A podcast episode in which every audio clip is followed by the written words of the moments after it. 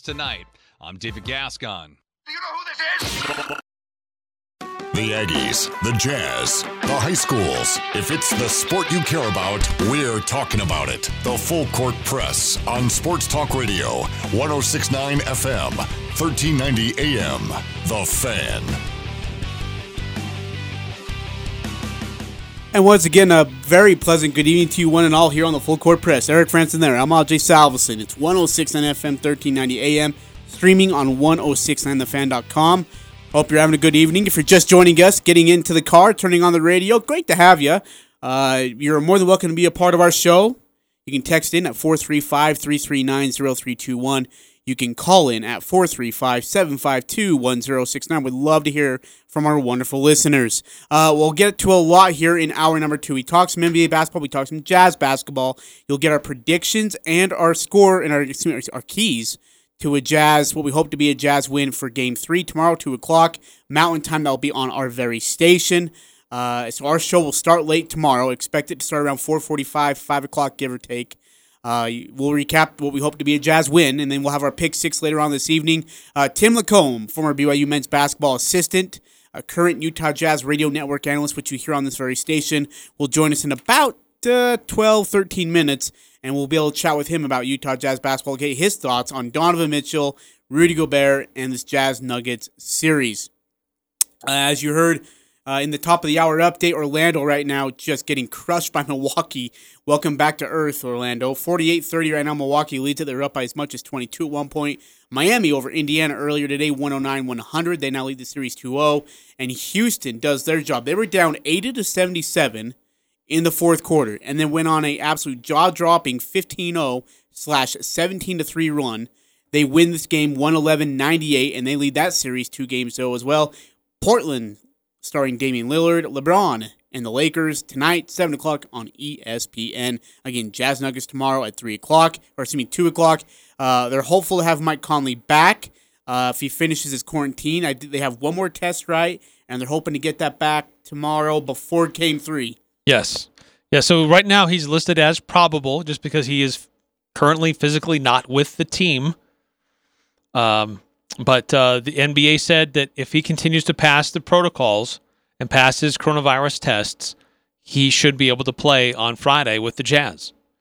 So continue to keep your fingers crossed, and uh, that Mike Conley will be able to join them. And it'll be interesting to get Tim's thoughts about what kind of an impact Mike Conley will have on the series once he does return. Hey, uh, I know we were going to talk some college football. I'm going to call an audible really quickly for you, okay? Maybe you want to save this for later the Mountain West Wire put out their all Mountain West decade basketball team. Oh, I haven't seen this. Uh, coach of the decade, you would guess would be who? Coach of the decade for the Mountain West. In the Mountain West, um, Fisher. Exactly. 213 wins, 75%. San Diego State. Win percentage, five regular season championships, two conference tournament championships, six postseason appearances, and two Sweet 16s. Yes, sir, that will do it. Third team all decade would go to Cameron Bairstow of New Mexico, Josh Adams of Wyoming, uh, Tony Snell of New Mexico, Skylar Spencer of San Diego State, Kendall Williams of New Mexico. The second team, and don't expect to see a lot of Utah State guys on this, so calm down. Derrick Marks of Boise State, Chandler Hutchison of Boise State, Cody Martin of Nevada, Caleb Martin of Nevada, Jamaal Franklin of San Diego State. That is your second team. Wow. Your first team the Martin twins on the second team. That okay. can't make Nevada too happy. Your first team is Xavier Thames of San Diego State, Larry Nance Jr. of Wyoming, Sam Merrill of Utah State, Jimmer Fredette of BYU, Kawhi Leonard of San Diego State. No Neemias Queta, despite him setting a couple of freshman records in the conference, which I get. Which, yeah, because his sophomore year was, uh, you know, abbreviated. It, it, took him a while to get into his into his sophomore campaign, but um, interesting. All decade team. Only one Aggie on that list. But and, who else? But, who, who else would you put, on, put on, there? Yeah, Jalen last... Moore shouldn't be on there. no, because no, you're right. Because he was. We liked him up here, but as an impact player in the Mountain West, those weren't really successful years. No, not at all. And again, under Stu Morrill and uh, Tim Duryea. Sam Merrill, 100 games, 15 and a half points, three and a half rebounds, three and a half assists, 15.3 win shares. Uh, here's the thing with Sam Merrill, it's not just about the numbers, but it's the fact that he's probably the best clutch shooter in Mountain West Conference history. I mean, what he did, and I know it's just, as BYU fans like to say, it was only three nights in Las Vegas. You can't get much of a sample. It was three nights in Las Vegas and some of the Times most incredible two. shooting you ever seen. Yeah, back to back years. Um, And it's not like he just came alive in those in those tournaments because he was a solid clutch player through the whole season. Uh, counting his senior season according to Mountain West Wire, Merrill bumps up to second all time within the conference. His junior season, Merrill led the conference in scoring, came in third in assists, first in win shares, which led him to winning Conference Player of the Year award. Uh, he's a two-team or two-time first-team All-Conference player. His overall efficiency and impact as a scorer, facilitator, and defender make him an easy choice at this spot. And if I'm not mistaken, I think he's second in scoring in the Mountain West Conference in history, behind Jimmer Fredette and I think he's second on the in assist in Mount West Conference history as well. If I'm not wrong, he's second in both categories, which yes, sir, that would do it. Uh, Jimmer Fredette, by the way, received the second most votes in this poll. Um, I mean, dude, he was incredible. Uh, the thing is, is Kawhi Leonard beat him out. So I'm I'm guessing a lot of Aztec fans probably took to the poll or at least had a say in the poll for some reason. But Jimmer Fredette is more than more than uh, qualified to be on this list in the first team. But Sam Merrill joins Jimmer and Kawhi Leonard. Larry Nance Jr. By the way, Larry Nance Jr. was a beast. That guy He was, was tough. so good. He was tough. Is he still with the Lakers? No, he's with Cleveland. That tells you a whole lot about Larry Nance Jr. after college. Poor guy. I guess he's still playing, so I shouldn't say. Yeah, he's still in the league. Still a heavy contributor. I can't remember what the trade was. It for Brandon Ingram? I can't remember how he ended up in Cleveland. I want to say it was for Brandon Ingram in like a three-team trade somehow, which is brutal. That's so brutal. You go from L.A. to Cleveland. Well, I think Jordan Clarkson was part of that deal that went from L.A. to Cleveland. oh, you're right. You're right. Brandon Ingram was a part of like the Pel. It was another three-team deal, and one of the teams was from the Eastern Conference. I can't remember who it was. I don't know if it was Detroit. Yeah, that's unreal. Uh, that's such a kick in the gut, though, man. You go from you go from playing with LeBron James to playing with. Dude, he I went mean, from playing with Andrew Wiggins, maybe. he went with going playing with uh, Kobe Bryant. yeah, that's true. He was with Kobe, huh? His final year, two years, I want to say. I think it was his final year. He was a rookie when uh, Kobe Bryant was just about to retire. That's that's incredible. That sucks too for Larry Nance. I love the guy too. And he was a heck of a ball player at Wyoming, without a doubt. Uh, Milwaukee right now 57-36 over Orlando. This game is probably, I could honestly say, with two and a half minutes left in the first half, over. with all due respect to you, man. Uh, yeah, Milwaukee's out there asserting themselves. yeah, they are. They're they're they're, uh, they're not playing patty cake today. The, today they're going to take it serious. So, hey, uh, really quickly, what do you think happens in Game Two with the Lakers and Portland? Is it really a legit series, well, Or sure it this- is. or is this just uh, hey, look, Portland got one, it happens? Uh, there is that element, but I think that uh, Portland exposed the Lakers' flaws. They don't have good guard play. I mean, LeBron had an incredible game. Uh, he set some records you know, with how well he he did uh, playing the point guard and, and doing other things, a lot of different things. Um, but Orlando showed that it's not just Damian Lillard and C.J. McCollum. Whiteside and Nurkic can hold their own in the paint against um, against Anthony Davis. So I think it is a series. Uh, is it fool's gold to think that it's going to be a sweep? Yeah, it's not going to be a sweep. Uh, LeBron James and the Lakers, Anthony Davis, they're, they're still very, very good. But I think it's going to be a really interesting series. Yeah, I I, think ultimately it's still the Lakers in six, but it could very easily be Portland in six or six, seven. yeah, seven maybe. All right, let's take a break. Coming back, you're going to hear from Tim LaComb. He's part of the Utah Jazz Radio Network team. Uh, you hear him pre, half, and post here on this very station. Former BYU men's basketball assistant coach. Uh, we're, you're going to talk to him a little bit about the Jazz Nuggets series in Game Three, what he thinks of Games One and Two so far, and uh, much, much more. So, And there's also some stuff too we're going to get to later on this hour about uh, college football. If you didn't, if your conference is not going to play football in the fall, the NCAA is sending a lifeline for coaches to still do some things, Uh, give them some latitude to do some things with their players, but it's not universally accepted. Not every coach loves the idea. So we'll explain that as well coming up a little bit later on this hour. Ooh, that's pretty good. I like that teaser. Really good. Broadcasting school has done you well. Eric. It's National Radio Day. It is national. I forgot. It's National Radio Day. Yeah. What did you get me? A picture of a radio on my Twitter account. Interviews, analysis, and a little bit of fun mixed in. The Full Court Press on Sports Talk Radio, 1069 FM, 1390 AM. The Fan.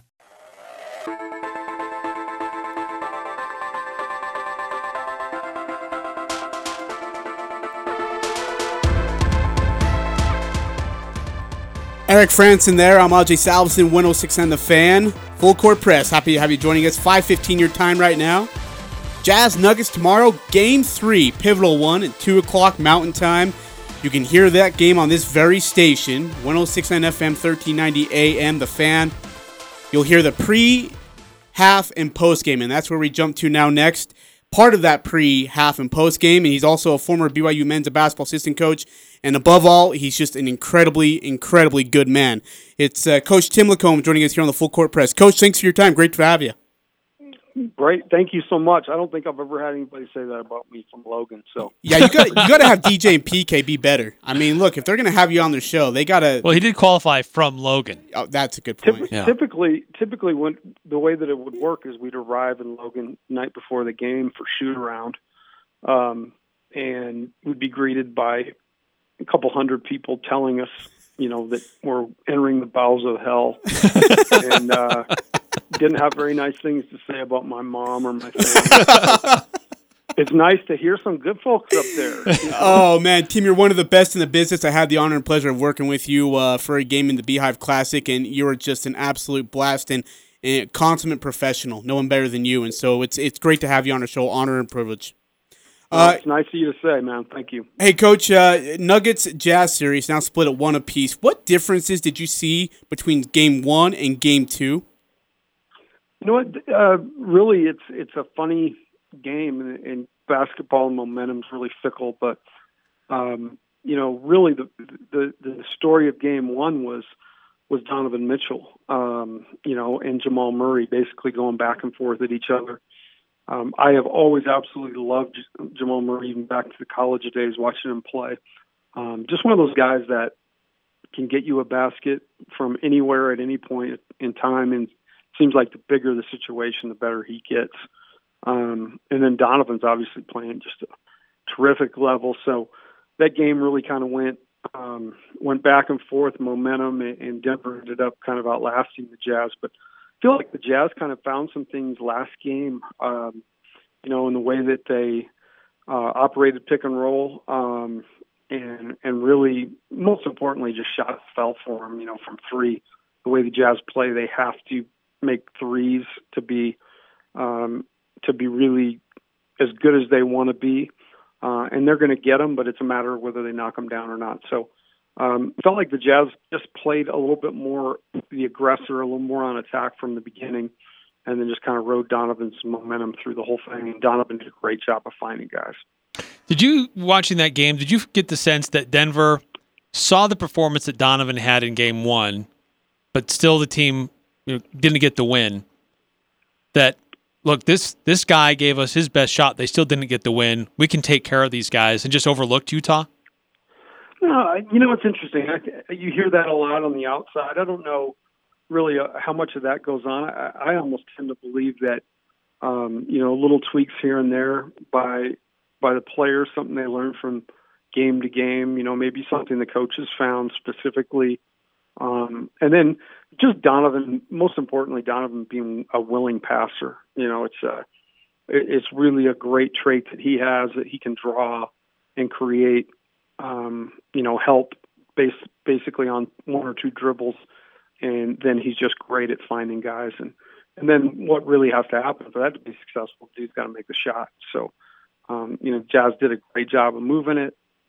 Uh, the ball did not stick, um, and then guys on the on the receiving end knock shots down. You brought up pick and roll defense a little bit earlier, and uh, some of the adjustments, little adjustments that the Jazz made. It seemed like Denver really struggled with their pick and roll offense. And I mean, as a complete unprofessional, it seemed to me that the Jazz were doing a much better job of taking away passing lanes, and so it made it a little more difficult for Jokic to get the ball where he wanted, or even Murray, uh, and it forced them into second, third, and fourth options from where they perhaps wanted to start the play. Yeah, I feel like you know that's that's really from a coaching perspective. That's what um, that's what you're trying to do. You know, you're trying to say what is option A and B and even C, and how do we get them to, to option D? Um, and, and some, you know, some teams that's easier to do than others. I mean, you can say that with James Harden. Um, you know, just trap him, take him away. But he is such an elite passer um, that you know it doesn't always work. But feel like the that that's what a coach tries to do. So yeah, you, that was that was actually pretty professional, Eric. You were Oh, don't, were- don't, coach. Please don't do that. To We me. need to record that and put that on a loop. We're not rolling actually. So hey, uh, hey, coach, you have a different eye than guys like Eric and I see the game. What have you seen out of Juwan Morgan that has given Coach Snyder so much trust in him as in the games one and two? you know, I don't know a ton about Juwan, but one I can tell you from history, and you know, you want to have confidence that that a a guy is going to give you everything he has. I think that at the NBA level, you know, guys particularly on the fringe, I mean, that's what they live for is that opportunity. Um, and then most almost more important than that is just an understanding of of what you're trying to do. Um, you know, you can get guys that are very talented and perhaps more talented than other guys, but particularly in this situation where Juwan's kind of joining a group and hasn't played a ton with them all year long, you just want a guy who's going to go out there and a play hard and b just know where he's supposed to be and when he's supposed to be there, um, and all the other stuff kind of works itself out. We went through, you know, you guys talked about uh, a little bit about Jimmer. Um, obviously, the the the situation with Jimmer his freshman year, he didn't start one game for us, you know, uh, and I think maybe that could tell you why I'm sitting in the corporate America now because I can figure out we had Jimmer as a freshman, but um, you know, in all honesty, though, I mean, we we had a really great option in Ben Murdoch, who's uh, my understanding is a Logan guy. Yes. Um, and and Ben was you know Ben was seasoned and had played a long time and was mature, and he most importantly knew you know we had a talented group out there. We had uh, guys like Plaisted and Cummard and and Tavernari, so we really needed a point guard who just understood what we were trying to do and get the ball where where it needed to go. Um, and Jimmer came in from the start, you know, and it was a great thing. But Jim was always thinking, how can I get this ball in the basket? So there was a little bit of a, a situation where we went with maybe, um, and this is no knock on Ben because you know Jim ended up being National Player of the Year, but we went with a guy who was maybe a little less talented for a guy who really did understand what we were trying to do and just kind of fit that role better. So that's probably the same situation Juwan's going through right now. Is he's joining a team, he's got some familiarity with the with the guys, but he just can play hard, make get extra possessions, knock down open shots, and just not get in the way. Juwan Morgan has certainly been um, a nice bright spot for the Jazz. And uh, you, you talk about the change of Donovan Mitchell from game one to game two. Another guy that I felt like had more of an impact in game two compared to game one was Royce O'Neale. Uh, I, thought that his defensive presence on Murray was much more effective, and I thought he was more of a um, more of a contributor offensively as well for the Jazz. And I think that made a big difference uh, for Utah. What what have you seen in Royce O'Neale, and how important is he to the success of this this series for the Utah Jazz? Uh, you know, I think I think Royce is really really important to the Jazz overall because he is the guy who gets probably the toughest assignment night in and night out defensively, and he's going to guard guys bigger than him, and he'll guard guards as well. And so the fact that he's versatile and has the ability to kind of keep bigger guys away from the basket and smaller guys at bay, you know, not giving up straight line drives. Um, he's a guy you really lean on, and then you know I think his effort and intensity is pretty similar night in and night out. I think that's the kind of his hallmark. Um, but where he becomes so valuable is he's a guy, you know, you're going to have Gobert rolling You're going to have Joe spotted up. You get Donovan with the ball in his hand. Um, and, you know, the one guy you're going to probably say, oh, we'll take our chances sucking off a little bit is, you know, uh, on defense is, is off of uh, is Royce's man. So it's just, uh, you know, that's going to be really important because he's going to get a lot of catch and shoot threes. And that's kind of what his role is on this team. It's three and D. Um, and, and it's funny because he makes a few shots and it seems maybe he's playing better defense. You know, that, that's even an error sometimes you make as a coach, but more than anything, he's going to get similar shots and he's going to play hard defensively. It's hey, can I knock down open ones? And and yeah, I think him he is an X factor for this series because I think he is a guy that can guard and cause problems for Murray, um, but also offensively, you know, he's going to get shots and he's proven he can you know knock them down at forty percent or better. Um, the Jazz are going to be in a good place. What do you see uh, happening in tomorrow's game three? Uh, it's inter- it'll be interesting because there's always tweaks, and that's kind of the beauty of the NBA playoffs. I I, I don't really love the NBA all year long, um, but man, the playoffs that's where everything kind of gets fine tuned, and coaches are doing everything they can. It's like a chess match, you know, really high level chess match. So I love everything that goes into it.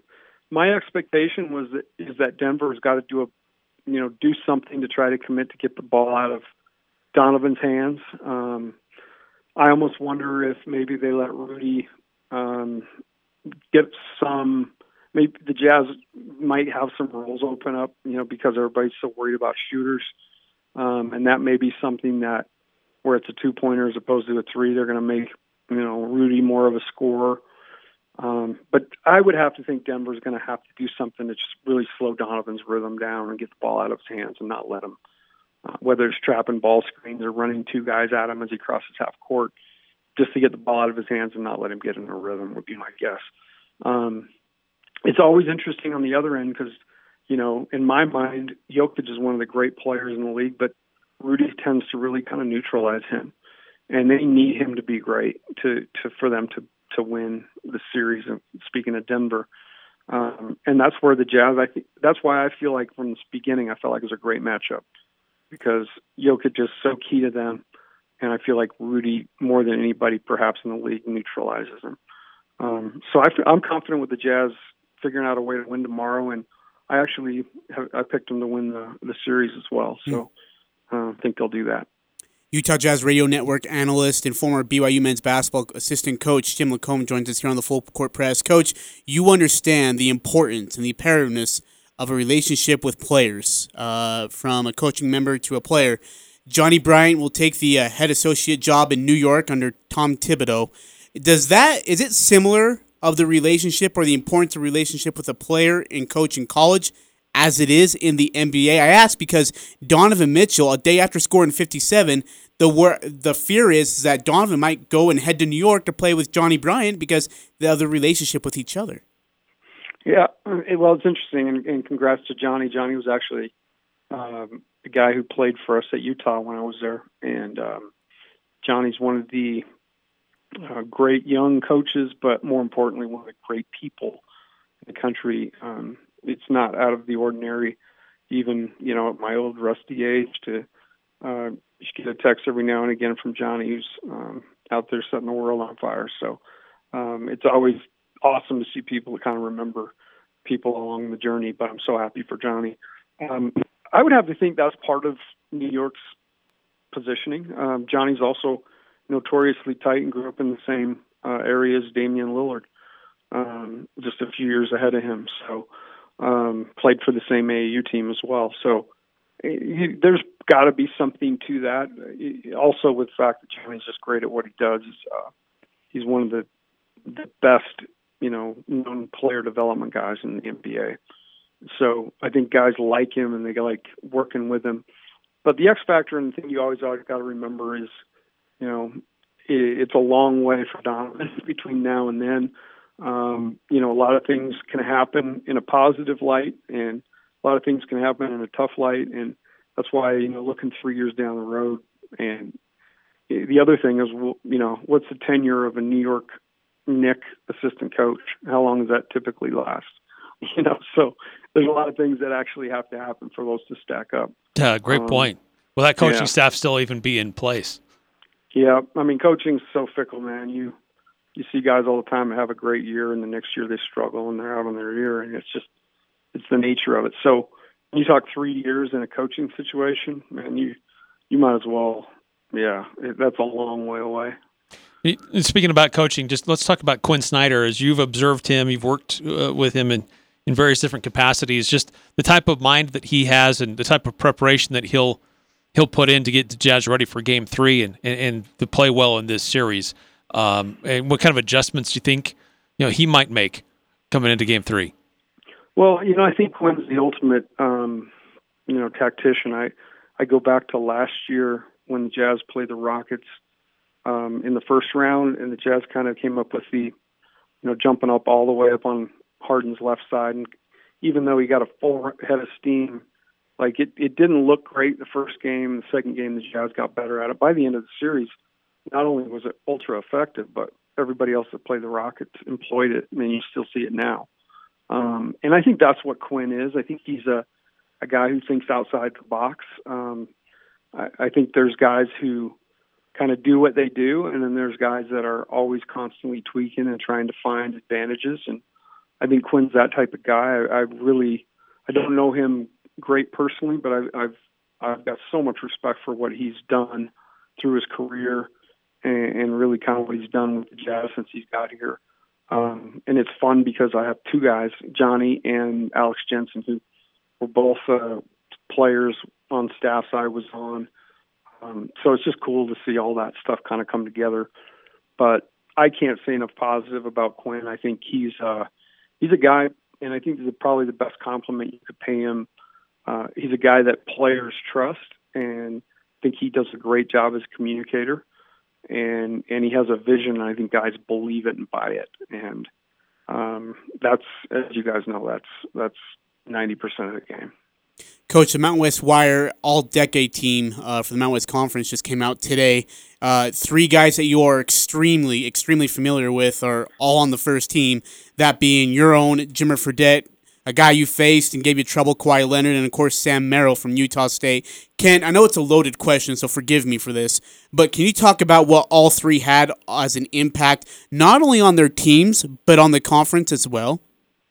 Yeah, I, I, think that's awesome, and, and what what a group of guys, right? I mean, you talk about, um, you know, start with because we're talking Logan. Let's talk start with Sam. I mean, here's a guy that um, you know, from the high from young from a young age, all that kid did uh, was win.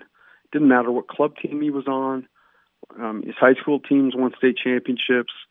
You know, he went to Logan and absolutely tore it up for four years. I, I am such a Sam Merrill guy.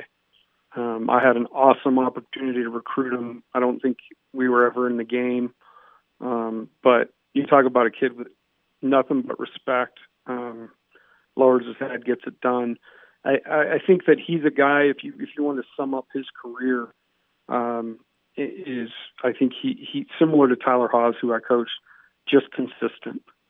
Um, you know, very rarely did you see a night where Sam just didn't have it, and I mean that's that's so hard. The, what these guys go through, the the travel, the knocking around in practice, you know, and trying to maintain school and being married and being an amateur and not having a ton of money go down the list. But his ability to be consistently good um, was was really really impressive.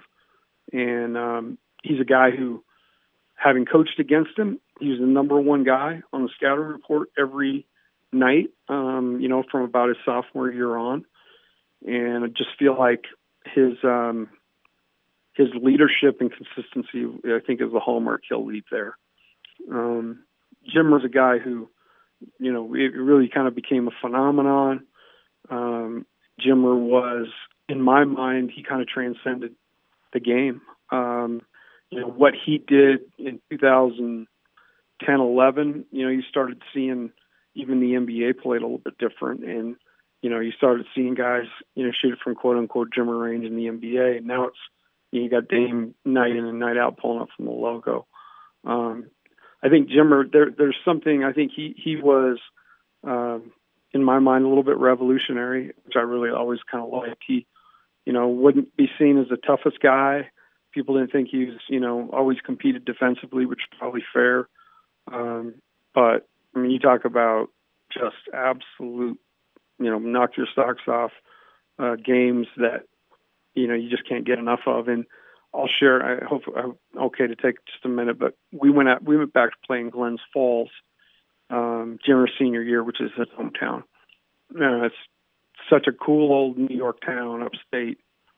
And it was funny because my wife and I went for a walk that day, and there were a couple bars, um, you know, with Michelob and Coors, and they had BYU flags hanging there too, which was just so awesome. Um, but I'm telling you, man, I walked into that arena, and you talk about the special guys like Sam, who I believe is as special as they come. Jimmer's a special guy.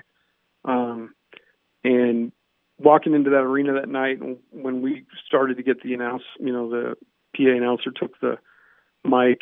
I mean, there wasn't a person that wasn't just buzzing in that town to see him play. Um, and I think that's kind of the effect that guys like he and Sam Kawhi have on their communities, right? Um, and then the last guy, Kawhi, was just, I tell this all the time, but when he was a freshman, our game plan on him, actually his whole college career was gap him four feet and make him shoot a jumper and then make sure you block him out because that was the best thing he did. He was an elite rebounder, um, particularly his own miss. So um, I think what Kawhi did is he took San Diego State to heights they'd never been before. I mean, I think Jimmer did the same thing uh, at BYU, and and Sam, you know, uh, Utah State's had a ton of success, but I just think Sam's consistency and legacy will always be just a, a local guy who stayed true to, you know, his parents went there. He, in my mind, an Aggie uh, offer was as good as a Duke offer. And that's all he ever really wanted, and just knew who he was and did what he did. And I fully expect that kid to play in the NBA. I, I think somebody's going to um, you know, there's a bunch of guys that do a lot of homework, but they're going to see the greatness we've all seen. Actually, I was going to ask a follow up on that. Do you think that Sam has a future in the NBA? Some draft boards have put him in the second round. Some guys are overlooking Sam. No, I I think he totally does. I mean, the guy that reminds me a little bit of Sam. You see him playing the, you know, a pretty vital role for a really good team right now. Um, is the Raptors. Um, and Matt Thomas is a guy that comes off the bench for them, about six five, kind of a do everything guy. Really can score it, tough, can guard. Um, those are types of guys that stick in that league. Um, I don't know how the draft will work out. I mean, it's so crazy anyway this year with COVID, um, and how the you know combine's going to be done virtually and all that stuff. But I do I do know, regardless of whether he gets drafted or not, if he, somebody gives him a chance, he's going to stick. Coach, I hope you know that you are uh, a gem of a human being. Like honestly, you do a hell of a job on the Utah Jazz Radio Network. It's an honor and privilege to be able to listen to you. Uh, we look forward to hearing your thoughts tomorrow. You guys, no problem. Thanks so much. And uh, anytime, AJ, Eric, I can join you guys. Let me know. I'd love to do it. Yeah, we'll do it again. Thanks, Absolutely, Coach. Appreciate sure. it. Take Appreciate care of yourself. insight. Thanks. All right, uh, yeah, that's interesting. You know, some of his thoughts about uh, not only the Utah Jazz, but uh, Sam Merrill and the old Mountain West days, and um, but uh, this is this is going to be a very interesting chess match between Coach Malone and Coach Snyder uh, in this series. I, I, like Coach Malone. I think he's a pretty good coach. Um, I, we know that uh, Coach Snyder goes goes deep on a lot of different levels. So uh, this is going to be a really interesting series as it continues. Again, Utah Jazz taking on the Denver Nuggets. Pregame uh, coverage will begin here on the Fan, starting at about 1:50 tomorrow afternoon. Tip off expected to be about two o'clock. Now, game two didn't really get started until about 2:15 because the game before it went a little bit long, but uh, that's what's scheduled to take place, and that's what we're going to plan on. Uh, and then uh, when the game concludes, we'll be back on the air as it will cut into the full court press a little bit, but we happily yield to the Utah Jazz broadcast. Yeah, and we hopefully will happily yield to a game three win as well. We're gonna take a break. Come back. We're gonna talk some college football. We'll take a, we'll keep that to be in a short segment. Come back, pick six, keys to game three, and uh, prediction on what will happen for the Nuggets and Jazz. Full Court Press, 1069, The Fan. It's the Full Court Press, weekday afternoons from 4 to 6 on Sports Talk Radio, 1069 FM, 1390 AM. The Fan.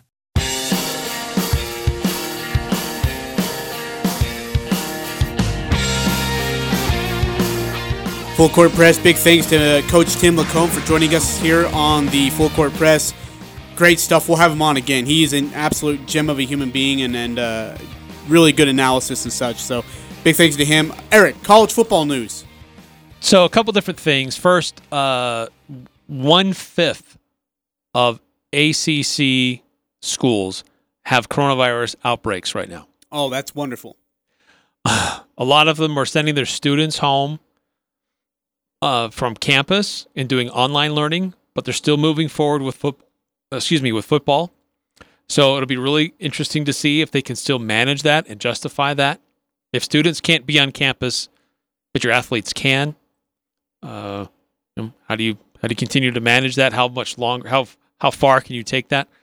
Um, but the, another thing too, with those schools and conferences that have opted not to play this fall, uh, NCAA's Division One Council just yesterday approved a 12-hour schedule for for those schools and those teams that aren't going to be doing anything, and that time can be used for strength and conditioning, uh, meetings.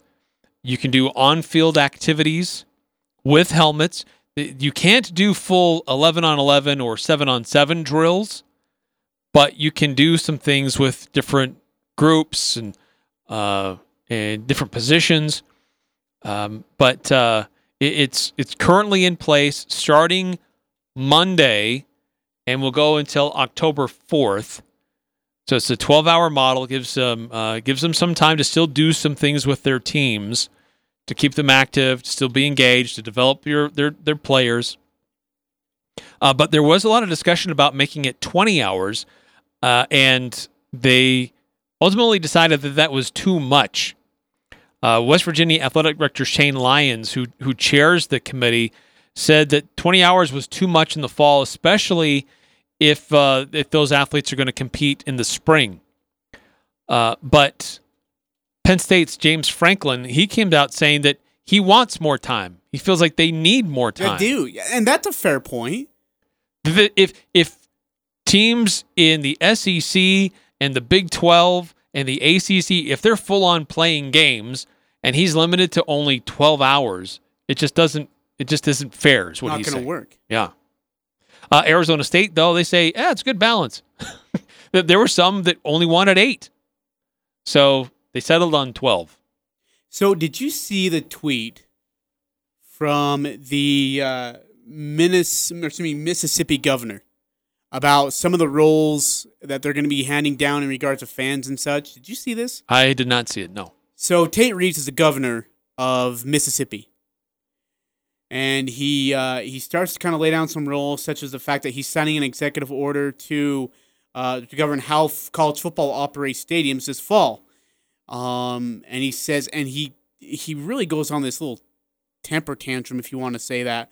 He says some states have opted out not to make any sort of effort to play football this fall. I believe we can try. We, we just can't abandon athletes and the culture. He says, first and probably most importantly, seating capacity in the bowl will be limited to 25%. Masks will be required whenever you're walking around or entering and, or exiting, basically at all times unless you're sitting in your seat away from everyone else. Then he puts this out. I know this will not be popular, but there will be no game day social gatherings around stadiums, rallies, parties, tailgates. It's no fun, but it's what allows the athletes to play. I'd still rather be in the SEC with no football tailgate than be in the Pac 12 or Big 10 with no football, period. like, dude, I Hey, mean, that's a, kick them while they're down, though. yeah. You know, that's college football rivalries. I have no problem with what he said. You know, I, I I, mean, come it. on. I love it. Don't just kick someone like that right in the I think it's funny. All right, uh, let's go ahead and take a break really quickly. But before Oh, we do that, just yes. last real quick. yes, please. Green Bay Packers had their first practices on Lambeau Field today. Jordan Love got his first experience in Lambeau. A lot of pictures circulating on Twitter. Uh, Aaron Rodgers talking with him, giving him pointers. Um, Green Bay Packers actually released a short video, some comments from Jordan Love, and just how it's uh, he calls a crazy feeling being on Lambeau Field. Hey son, how was your day today? Well, mom, I uh, was playing on Lambeau Field and playing catch with Aaron Rodgers. Not too bad. Not too bad. All right, let's take a break. Coming back, pick six and predictions and keys for the game three of the Nuggets and Jazz, two o'clock tomorrow afternoon. It doesn't matter who you root for. The Full Court Press has all the high school sports covered. The Full Court Press. Connect with us on Facebook, Twitter, and online at 1069thefan.com.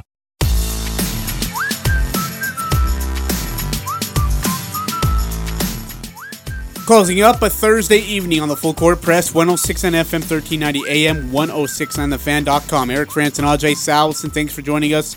Spending your uh, evening with us. It's been great. Hope you've had as much fun as we have in bringing the show to you. Milwaukee running over the Magic by 17, 84 67, with three minutes and change left in the third. Again, Miami and Houston are winners. They both take 2 0 series leads in their respective uh, series here in the first round. Uh, let's do pick six first, and then on Eric, I want to get your keys and your prediction for tomorrow's game three, two o'clock. Again, our show will start late. We'll start. We'll, we will begin as soon as we are done with the uh, uh, post game, starring Jake Scott, Gordon Monson, and Tim LaComb. So as soon as they are ending, we'll start up and we'll get going. Plan around four forty-five, five o'clock, unless this thing goes overtime. Uh, Eric, pick six. What do you got for me on the uh, first one? All right, I think there's a good regional matchup on Friday in high school football, and it's a non-region game, but it's a regional game, if that makes sense. Green Canyon versus Box Elder. Mm-hmm. Who you got in that one? It's straight pick 'em. Uh, yeah, Green Yeah, Canyon, Canyon and or Box Elder. Green Canyon, Green Canyon by a lot. I'm also going to go with Green Canyon. Okay, uh, Mike Conley points for the Utah Jazz on Sunday. Game four. Game four, 12 and a half points. Mike Conley points on Sunday versus the Denver Nuggets. Got him at 12 and a half points. You take the over or the under? Man. I'm going to say under. I'm going to take the over on that one. And the last one for me, the Chicago Cubs and the Chicago White Sox interleague play. The two Chicago teams square off in a three game series this weekend. After it's all said and done, who wins the series and what's the record? Neither team. Uh, it's a three game series. Three game series. I'm going to say White Sox 2 1. To go Sox 2 1. I'm going to go Cubs 2 1. As you probably should, Eric. I probably should take Cubs 3 0, but the way they've played the last week has me concerned. Okay, what have you got? Oh, of course you would. Uh, Portland, LA Lakers tonight. Damian Lillard. 39 and a half points over under. Woo! So Lillard points versus the Lakers Thursday at 39 and a half. Yep. Uh, I'm going to take the under.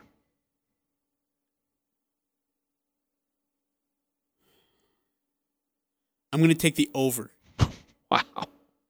Why are you surprised? Uh, they'll, he'll, they'll probably need him to do something like that to stay in the series. Yeah, that's crazy that you're surprised by that. I don't know why you are. Okay. Uh, let's uh, let's go to the high school football schedule. I, by the way, I liked your pick on uh, Box Elder to Green Canyon. Um, I'm gonna go ahead and dance to the uh, Bear River versus Morgan. These this used to be a really good rivalry Mm. when they were both in 3A. Yes. Uh, who do you got? Uh, Bear River or Morgan. Morgan? Yep, at Bear River, by the way. Uh, ooh, Bear River's without their starting quarterback. Yep, for at least through two to three weeks. Um, I'm still going to go with Bear River. And I'm gonna go with Morgan. Bear River just got a great running game. I think Morgan's gonna be just a little bit too much. So uh, I'll go with Fair uh, enough. I'll go with Morgan. And then uh Saturday, excuse me, Friday afternoon's matchup. Uh, so mine, mine are gonna be way early, but Friday afternoon's matchup, game three, Nuggets and Jazz. Jamal Murray, 24 and a half points over under. Ooh. Jamal Murray points 24 and a half. I'm going to Man, that's a really good line. Yeah. I'm gonna take the. I'm gonna take the over. That's too good of a line. I'm going to take the under. That's about where I would guess he'd be. That's a really good line, Aj. Okay, so the pick six again for this weekend: uh, Green Canyon or Box Elder in high school football. Straight pick. Uh, we both picked the Green Canyon. Uh, Mike Conley points against the Nuggets on Sunday at 12 and a half. I went over. You went under. Uh, Cubs, White Sox. Uh, they have a three game series in Chicago this weekend. Uh, I have the Cubs winning two games to one. You have the Sox winning two games to one. Uh, Damian Lillard points versus the Lakers tonight, 39 and a half. I took the under. You took the over. Uh, pick them between Bear River or Morgan. I picked Bear River. You took Morgan. And then Jamal Murray points against the Jazz tomorrow at 24 and a half. I took the over. You took the under. By the way, if you want to pick games, go check out our Preps Pick'em contest. You could win $100 from McDonald's this week if you can get the, the highest score in our picks of the high school games taking place this weekend. Go to 1069thefan.com and uh, there's big banner there. Click on that, get registered, make your selections. And if you have the best overall score, you could win $100 to McDonald's. The whole contest is courtesy of Logo Shop, your uh, headquarters for club competitive teams. They can logo your your shirts, your jerseys, and even your masks. If you want a team logo on a mask, they can take care of that for you. So big props and thanks to Logo Shop for making this all happen. So, Eric, prediction check for it the- out. Eric, prediction for tomorrow Nuggets Jazz game three. Um, I actually I think it'll be the Nuggets in five points or less. Yep, I think it's the Nuggets by around five points. Uh, I think they make some adjustments offensively. We're going to find out who really is the better coach here between Malone and Snyder. We've seen the guard matchup play out, the big man ma- matchup play. I think it's a coaching matchup tomorrow. That's going to be a factor. Uh, I think the Nuggets end up winning. Well, and I think it'd be a big factor the bench too. Who's Huge bench. Who's unsung heroes really stand up? All right, everybody. Good night. Enjoy the rest of your evening. We'll talk to you tomorrow.